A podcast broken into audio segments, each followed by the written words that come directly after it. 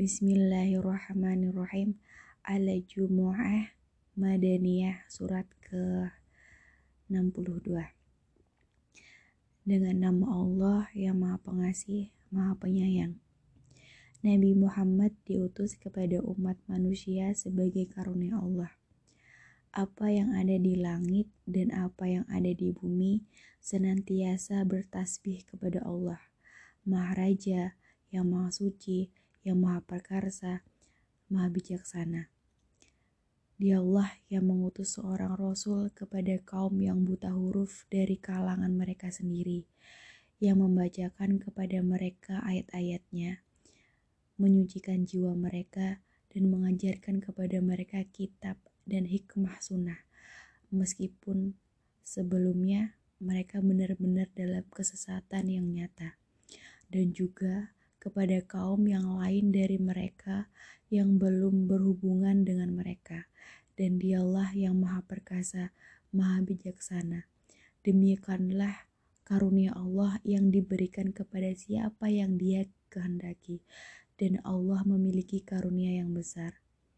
Peringatan kepada umat Islam supaya tidak seperti orang Yahudi yang tidak mengamalkan isi kitab sucinya. Perumpamaan orang-orang yang diberi tugas membawa Taurat, kemudian mereka tidak membawanya, tidak mengamalkannya adalah seperti keledai yang membawa kitab-kitab yang tebal. Sangat buruk perumpamaan kaum yang mendustakan ayat-ayat Allah, dan Allah tidak memberi petunjuk kepada orang-orang yang zalim. Katakanlah Muhammad, wahai orang-orang Yahudi, jika kamu mengira bahwa kamulah kekasih Allah, bukan orang-orang yang lain, maka harapkanlah kematianmu jika kamu orang yang benar. Dan mereka tidak akan mengharapkan kematian itu selama disebabkan kejahatan yang telah mereka perbuat dengan tangan mereka sendiri. Dan Allah maha mengetahui orang-orang yang zalim. Katakanlah, sesungguhnya kematian yang kamu lari daripadanya, ia pasti menemui kamu. Kemudian kamu akan dikembalikan kepada Allah yang mengetahui yang gaib dan yang nyata. Lalu dia beritakan kepadamu apa yang telah kamu kerjakan. Ketentuan tentang salat Jumat.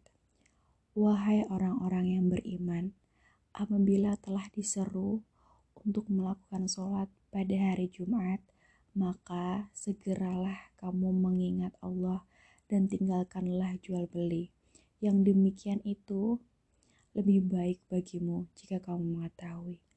Apabila salat telah dilaksanakan, maka bertebarkanlah kamu di bumi, carilah karunia Allah dan ingatlah Allah banyak-banyak agar kamu beruntung. Dan apabila mereka melihat perdagangan atau permainan, mereka segera menuju kepadanya dan mereka tinggalkan engkau Muhammad sedang berdiri berkhotbah. Katakanlah, apa yang ada di sisi Allah lebih baik dari apa pada permainan dan perdagangan. Dan Allah pemberi rezeki yang terbaik. Sadaqallahul azim.